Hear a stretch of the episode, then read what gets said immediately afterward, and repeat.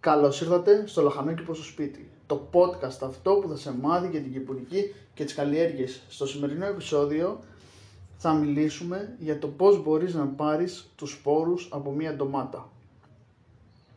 Είναι ένας πάρα πολύ εύκολος τρόπος και θα σε βοηθήσει πάρα πολύ.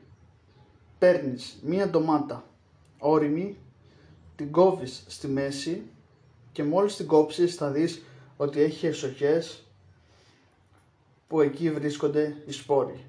Στη συνέχεια παίρνεις ένα κουτάλι και καθαρίζεις γύρω γύρω τους σπόρους.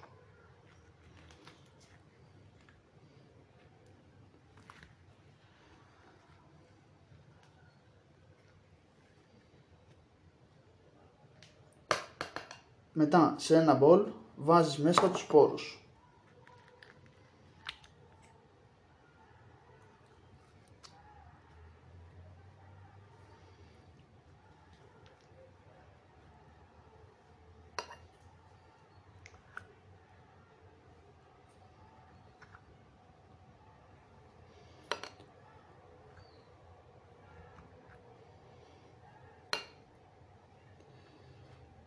Μπορείς να τη φυτέψεις την ντομάτα και τώρα, αλλά και αρχές της άνοιξης, δηλαδή τον άλλο μήνα. Θα έχεις ντομάτες σχεδόν όλο το καλοκαίρι. Ανάλογες πόσες θα βγουν ντοματιές, θα έχεις και τις ανάλογες ντομάτες.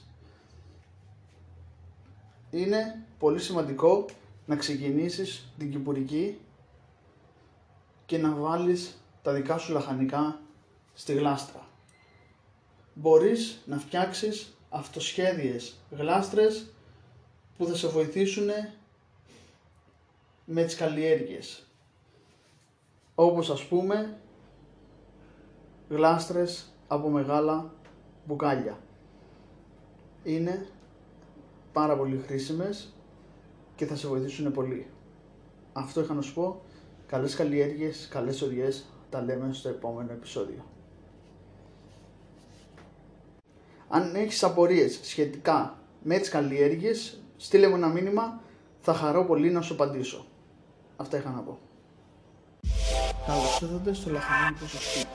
Το podcast αυτό που θα σε μάθει και την κυπουρική και τις καλλιέργειες. Στο σημερινό επεισόδιο θα σου πω πώς να κάνουμε τα φύλλα. Το δέντρο είναι ένα δέντρο τροφικό από το οποίο βγαίνει ο καφές.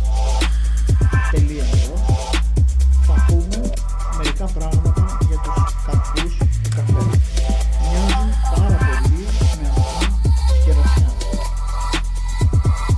Αν αποξηράνουμε τους καρπούς, αρχίζουμε να βγάζουν τους σπόρους από τους οποίους δημιουργείται ο καφές. Είναι πολύ όμορφο φυτό για το σπίτι. Πάμε λοιπόν να σου πω πώς έκανα τη μεταφύτευση. Παίρνεις μια όμορφη γλάστρα. Μπορεί να είναι και πύληνη ή φυσική, δηλαδή να έχει έτσι ένα όμορφο μοτίβο ώστε να βάλεις φυτό μέσα στο σπίτι. Βάζεις μια στρώση χλωρά μέχρι τη μέση και λίγο στο κάτω και συνέχεια βάζεις το φυτό από το βλαστράκι με πολύ προσοχή. Και να εδώ με πολύ προσοχή. Εννοούμε ότι θα πρέπει να έχεις πολύ προσοχή πώς θα βγάλεις το φυτό από το πλαστράκι ώστε να μην σπάσει και χαλάσει όλη η διαδικασία της φύτευσης. Δεν τραβάμε ποτέ ένα φυτό από, από πάνω. Πάντα προσπαθούμε να το ξεκολλήσουμε το φυτό από την γλάστρα. Τοποθετείς το φυτό στην λακκούβα που έφτιαξες, κάνεις δηλαδή μέσα στη γλάστρα μια μικρή λακκούβα και συμπληρώνεις με το χώμα από το πλαστράκι που ήταν το καφεόδεντρο. Δηλαδή, ρίχνεις ό,τι χώμα είχε μείνει, το ρίχνεις μέσα. Πατάς καλά το χώμα που συναντιάζει το καφεόδεντρο. Αν οι ρίζες βγαίνουν προς το πάνω, τότε συμπλήρωσε με χώμα. Επιπλέον, αν δηλαδή δεις ότι το φυτεύεις και αυτό βγάζει τις ρίζες προς τα πάνω, τότε θα πρέπει να συμπληρώσεις κι άλλο χρώμα. Αν είναι πολλά μαζί, μπορείς να τα αραιώσεις όπως είναι το λάμπρα που τα πίτες. Λίγο πιο δίκιο, δηλαδή φυτεύεις το φυτό, κανονικά. Μπορείς να κάνεις μία-δύο τρίτες στη λάμπρα, στο χρώμα δηλαδή, και να βάλεις μέσα ένα-δύο φυτά. Αν οι ρίζες είναι τέσσερις, και μετά την μεταφύτευση πάντα ποτίζουμε. Ο ίδιος ακριβώς τρόπος γίνεται με όλα τα φυτά. Είτε είναι φυτά εσωτερικού χώρου, είτε είναι λαχανότυπος, αν θες να κάνεις μεταφύτευση, είναι ο ίδιος ακριβώς τρόπος. Δεν αλλάζει δηλαδή κάτι το ξεχωριστό. Αυτό ήταν το επεισόδιο, ελπίζω να σου άρεσε.